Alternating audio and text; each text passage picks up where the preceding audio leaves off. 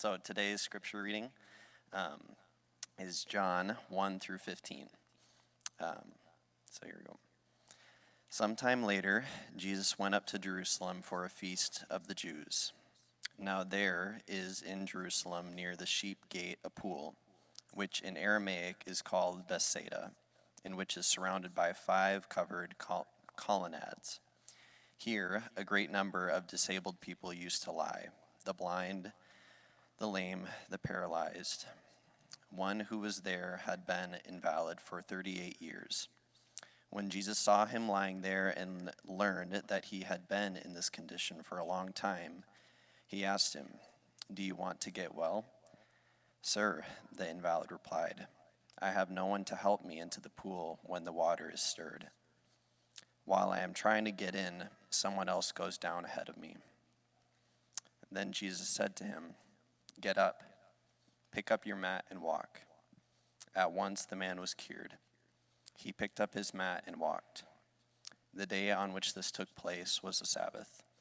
And so the Jews said to the man who had been healed, It is the Sabbath. The law forbids that you carry your mat. But he replied, The man who made me well said to me, Pick up your mat and walk. So they asked him, Who is this fellow who told you to pick it up and walk? The man who was healed had no idea who it was, for Jesus had slipped away into the crowd that was there. Later, Jesus found him at the temple and said to him, See, you are well again. Stop sinning, or something worse may happen to you. The man went away and told the Jews that it was Jesus who had made him well.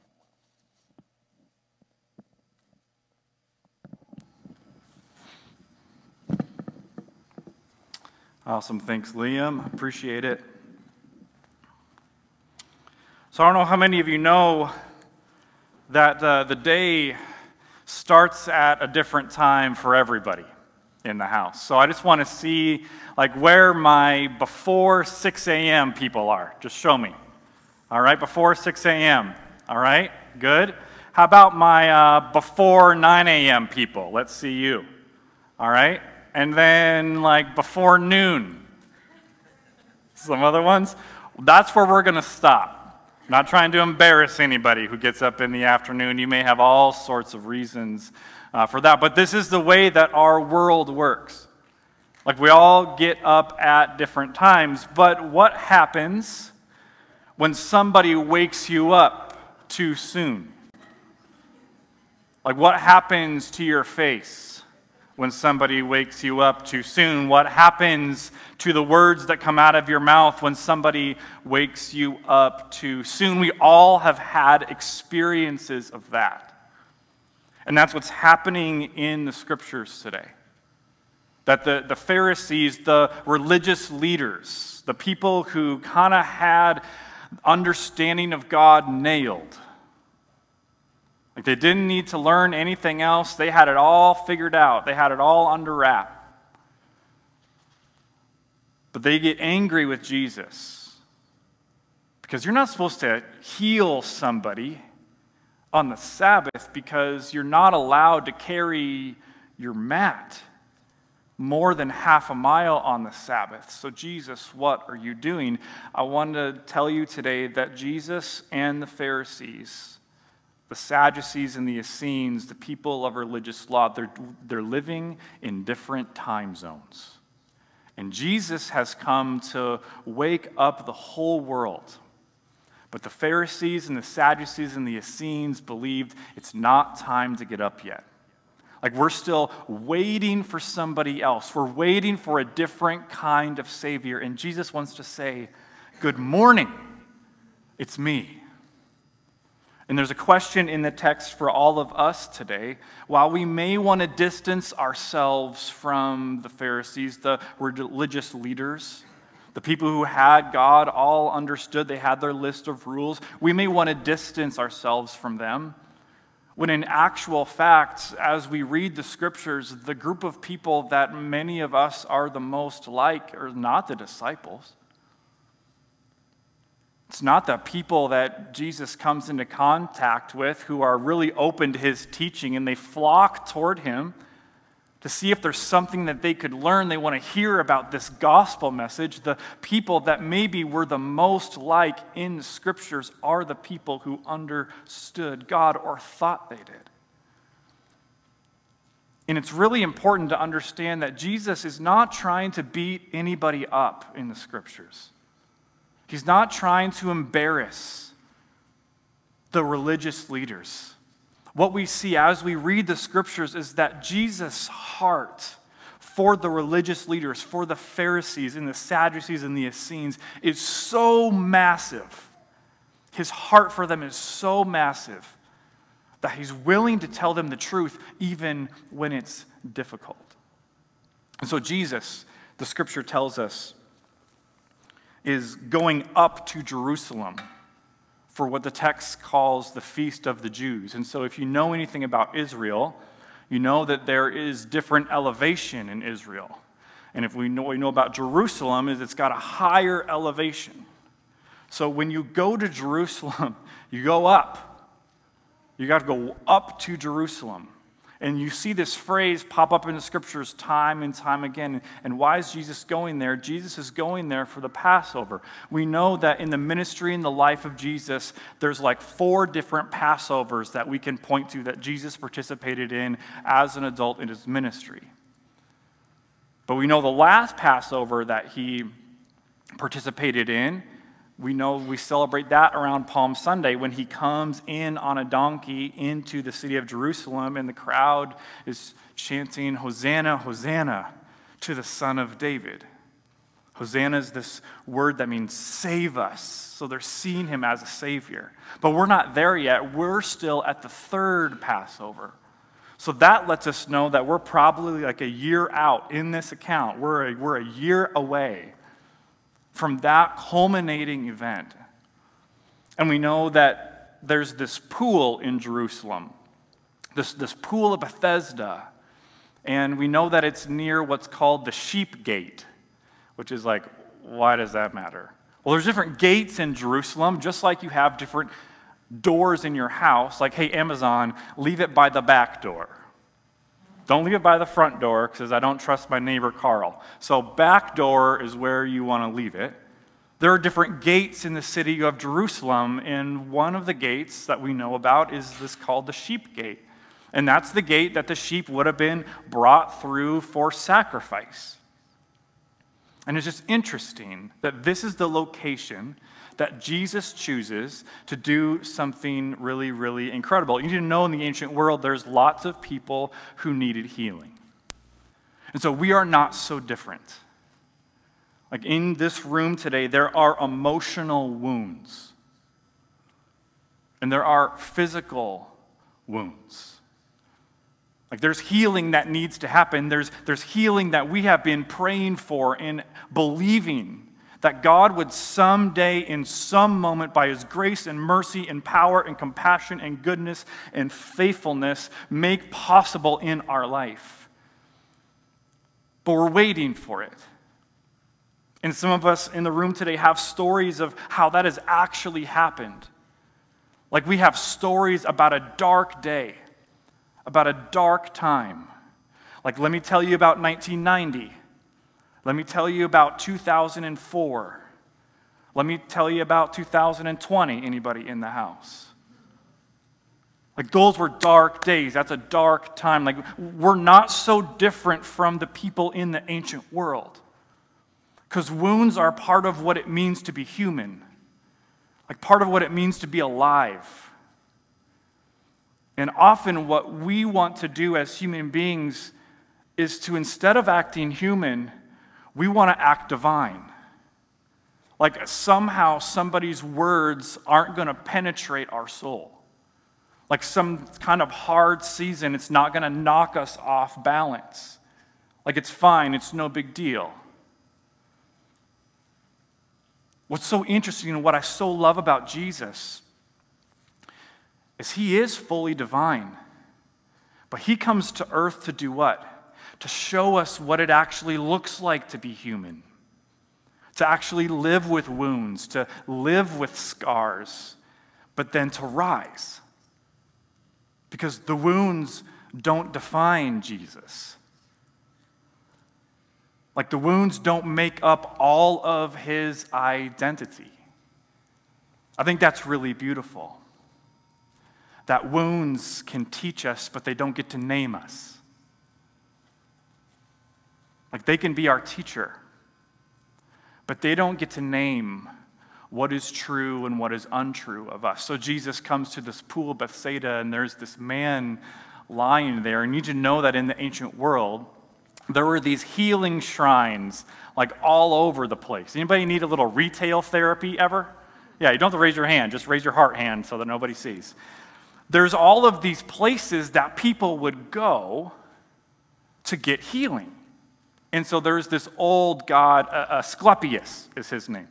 And so there was these places that were built to the healing god Asclepius. So maybe Asclepius can help us. And, and this pool Bethsaida is one of those places. And when you, we talk about a pool, we need to talk about not this is what it looks like the pool Bethsaida. And you're like, bro, that is not a pool. That looks like a building.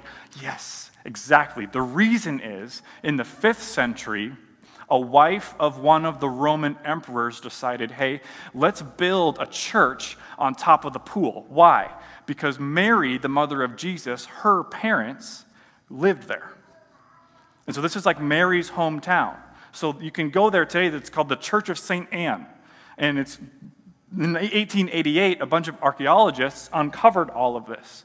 And what I love today and why I'm a little excited about is that archaeology is actually a friend to the Bible. So we shouldn't be afraid of the actual history of this place, but we should embrace it. Like, yes, study it. Let's dig it up. Let's look at it because archaeology is a friend to the Bible. So, the pool of Bethsaida, I don't want you to think about a pool party. That's not what this is. When you think pool, it has nothing to do with it being a party. There would have been like the sights and the sounds of the ICU in this place. Like all of these people crawling around who were desperate for healing. And there's a man who's unnamed. And we just know that he's called invalid, which means that he could not walk. And we're actually told for how long he couldn't walk 38 years. You need to know that in the ancient world, the life expectancy was about 28 years old. So if you're in the room today and you're 28 plus, which many of us are, we weren't in a good spot in the ancient world. Now, the reason, you're not old if you're 20. I see some of you glaring at me with your eyes. The, the reason that life expectancy was so low in the ancient world was because so many babies died in infancy. And so that kind of brings that number down. But we're told for 38 years this man could not walk. Can you imagine having an itchy mosquito bite for 38 years? Can you imagine having a sunburn for 38 years? Can you imagine like having congestion in your chest for 38 years? Can you imagine having a, a sore ankle for 30 like this is a really long enduring suffering for this man. And we never get to know his name. Scripture refers to him simply as invalid. And this pool is not a place that anybody would want to go but this is the place that jesus shows up at. And i love that like Jesus shows up in a world desperate for healing, and he's actually going to do something about the desperation that people have. If you're reading in a Bible and you're kind of going through, you realize something happens with verse 4. Like it's not in a lot of your Bibles, and you're like, wait a second. I can't trust any of this. The reason for that, every verse in the Bible is given a grade. There's these different manuscripts. Yeah, like you know this when you bake cookies. Some of them turn out awesome, some are like you give it to the dog, right? Like there's a scale for what you're going to present to somebody or get rid of. It's the same way with these ancient manuscripts. There are manuscripts that are really accurate, really great manuscripts, and then there are other ones that are like, well, That one's really old, but it's not super accurate. Verse 4 happens to be a part of some of those manuscripts that aren't as accurate as some of the other ones. And so it didn't make it in to the scripture. It doesn't mean the word of God is unreliable. It actually is so beautiful. It makes it more reliable because we made decisions about what's getting in and what's not getting in based on the reliability of the manuscripts. Now, I'm going to stop there. I could tell you a whole bunch more.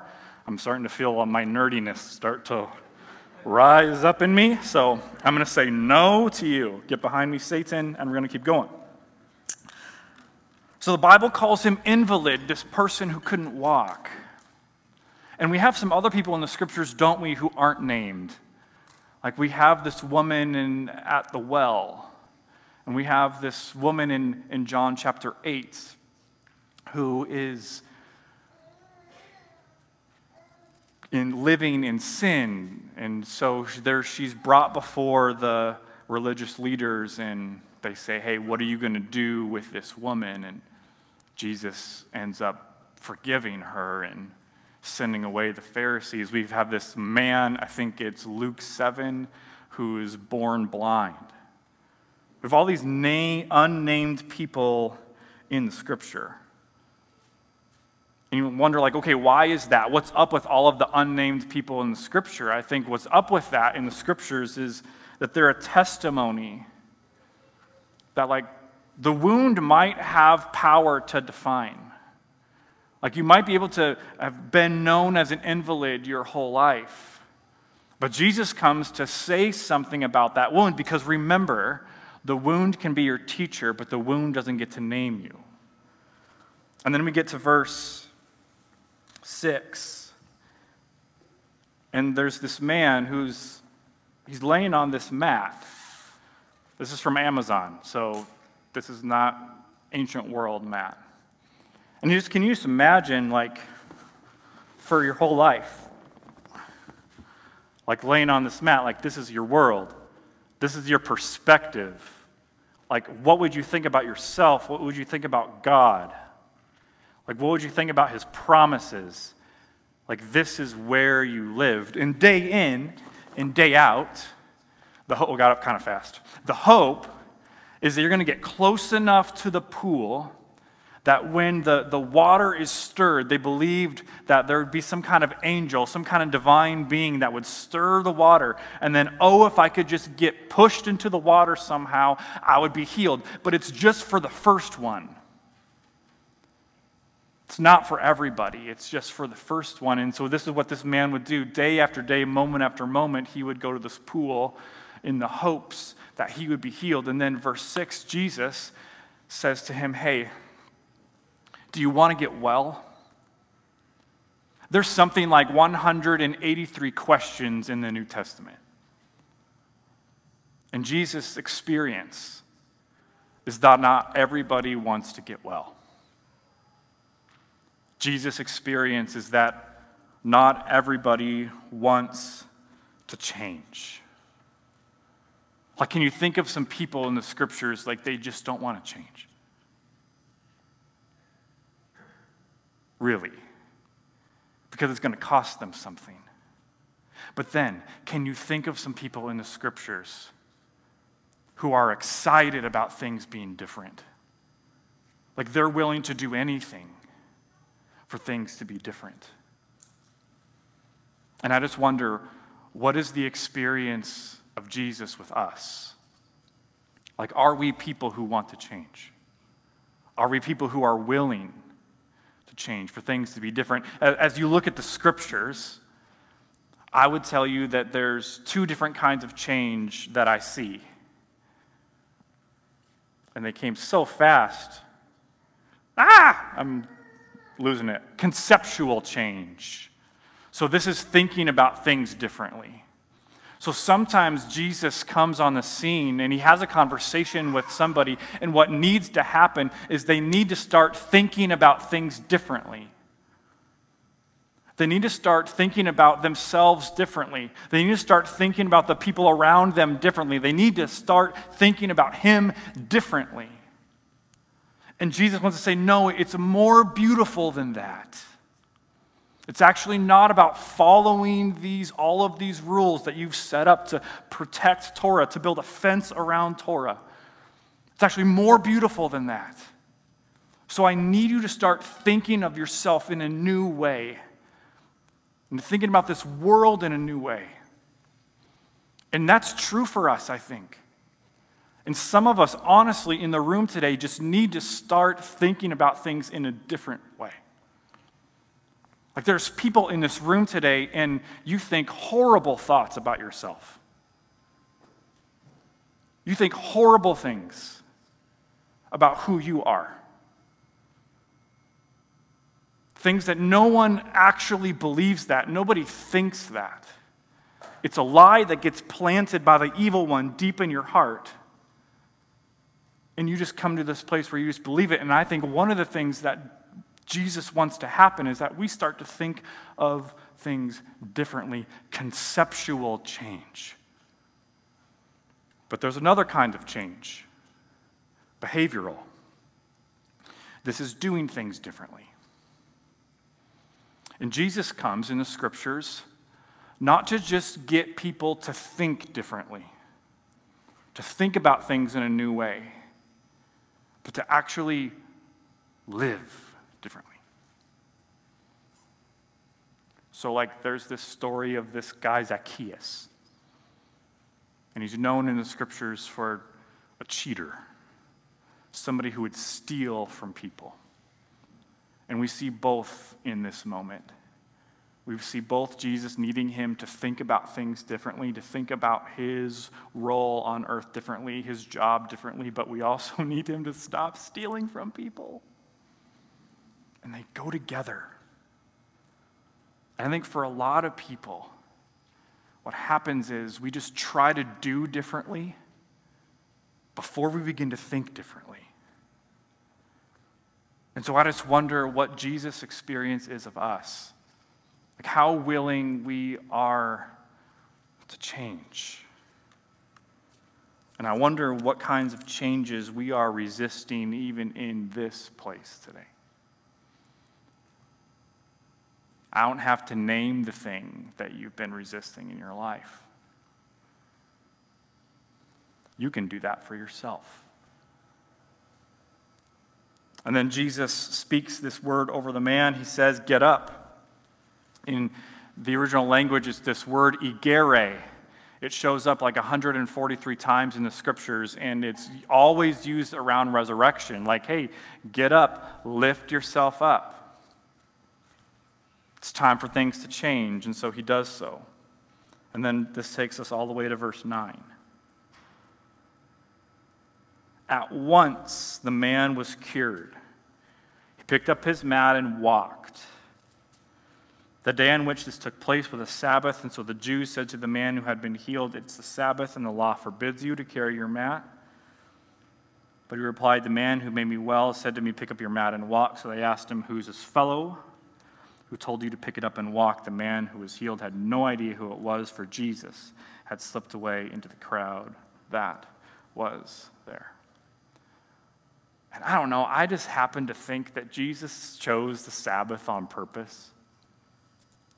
I think there was a whole lot of intention with what Jesus does in the scriptures. And I think he knows if he goes to the pool Bethsaida and he heals somebody, it's going to fire up the religious people. Because guess what? There are more people that need to get up than just the man who's not walked in 38 years. In some ways, the Pharisees, the religious leaders, they're in more trouble than this man is. They're more paralyzed than this man is. This man has a, has a physical paralysis, but the Pharisees have a soul paralysis. It's easy to see that the man who's laying by the pool is in deep trouble. It's more difficult to see that the, the Pharisees, the religious leaders, are in deep trouble. And I think this is a regular practice of Jesus. I think he's very happy to fire people up. Not for the sake of doing it, but to fire them up so that they will what? So that they will begin to think differently, so that they will begin to act differently. And I just wonder if sometimes we lack impact because we refuse to fire up religious people.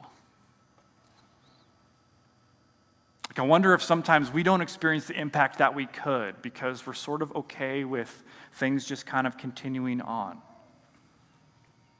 And Jesus isn't okay with things just continuing on. Like, he's not okay with the 613 laws that the Jewish people had written into practice. There's this document that they use called the mitzvot, and it has all of these commands that are practices that really have nothing to do with Scripture.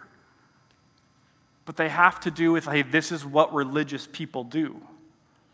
It's a huge document. When's the last time you read a 613 page book? We've added more and added more and added more and added more. And I just wonder today, like, what's in our mitzvot? Like, what kind of practices have we written in? It's grace. When God gives us eyes to see what's really going on, what's really true, what He's really trying to accomplish, and that's going to happen when people who are religious get a little bit fired up because, oh no, we don't do that. You can't heal that guy because he can't walk half a mile in the same direction outside of the city on the Sabbath. And Jesus is like, bro, I'm not talking about how far you walk, I'm talking about the miracle of being able to walk. And we're not going to get into all the physiology of walking today. We could, but I'll spare you. It's a miracle. That, like, a body can do this and you watch like a little kid who's learning to walk and the parents just look like they're at the Super Bowl, that's amazing. I think that's a picture of this. How amazing is it that the evil one who came to steal and kill and destroy and deposit this wound in your life, Jesus is like, no, it can be your teacher, but it's not naming you. I've already named you. I've already purchased you. I've always already made this right, and now I'm showing up to heal more than the guy who's laying by the pool, hoping somebody's going to push him in with everybody else around the pool. Just think of, let's just say there's 100 people at the pool. Probably way more than that, but let's just go with that. And I've come so that all of these people and the people who are watching me, like all of the haters who are angry with me because of the grace that I'm pouring out on this earth, those people are going to get to walk too if they would begin to think differently about things and if they would begin to behave differently. And so the point today is that Jesus and the religious leaders are working in two different time zones the religious leaders think like, oh no, we're waiting for somebody else. We're still sleeping. Don't you dare wake me up. And Jesus is like, no. Like I'm the one you've been looking for, waiting for, praying for. It's time for things to change. It's time for things to be different. And instead, what we witness is the, is the living out of maybe the most tragic statement in the entire book of John. John chapter 1, verse 11. He came to his own, and his own did not accept him. Like they weren't ready for the living word of God that, with, that had new and different things to say. They were living in the old time zone.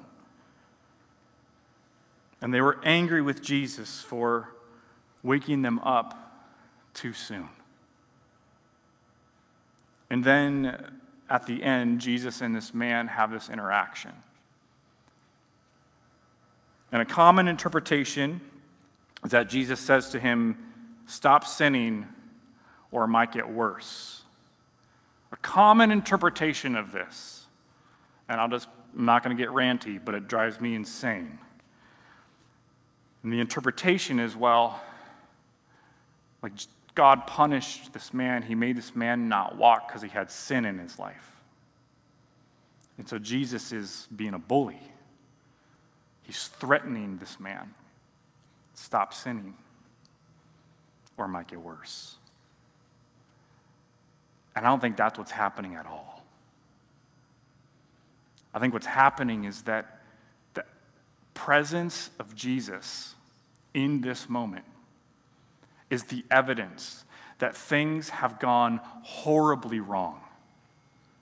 The fact that Jesus shows up at this pool is evidence that things have gone horribly wrong for God and his people and all of the people that fill the earth. And Jesus has come to do something about it.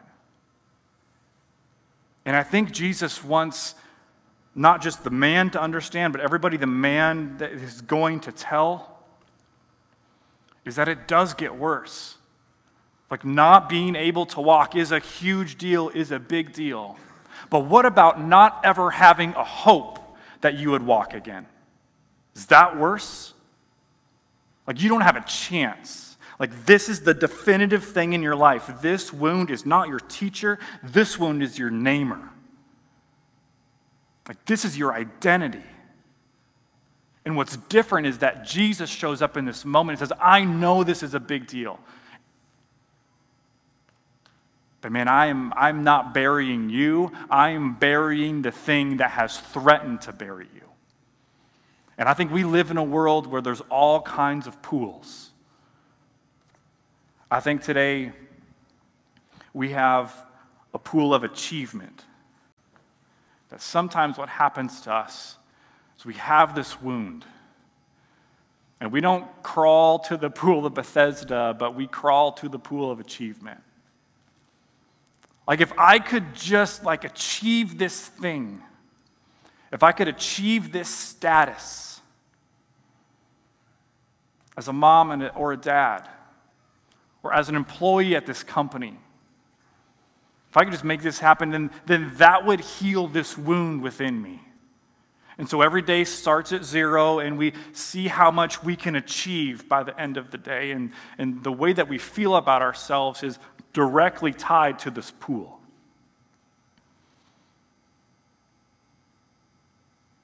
And I would say to you that when that happens, we're in the same position that this invalid was in.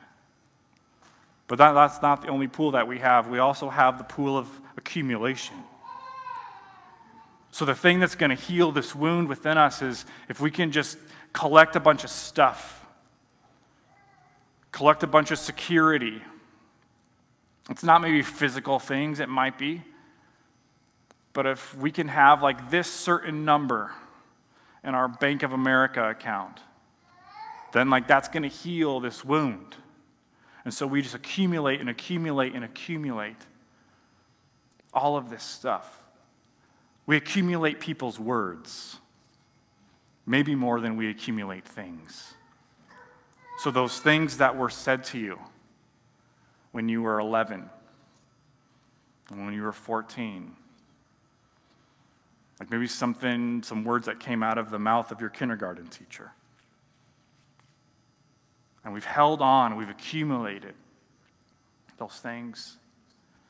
And because we've accumulated more things, do you know that when you accumulate things, you have a propensity to accumulate more?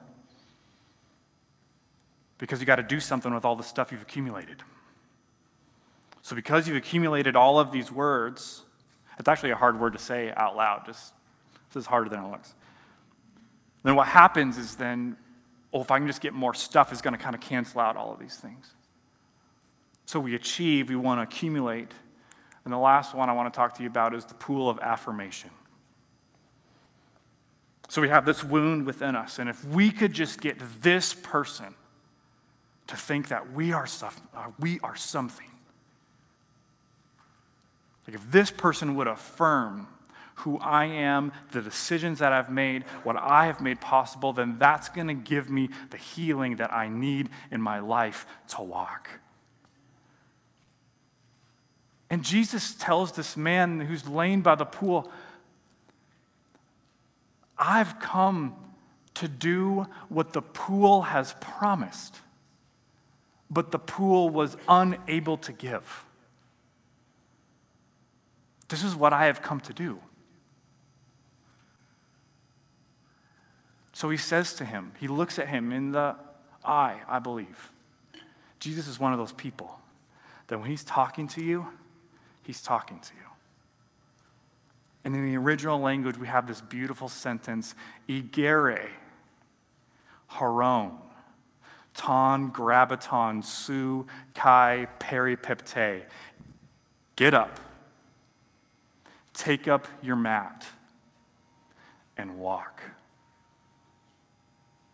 And what I love, that last word, walk, is not that you would walk once, but that you would continue walking empowered not by and through yourself, but through Him.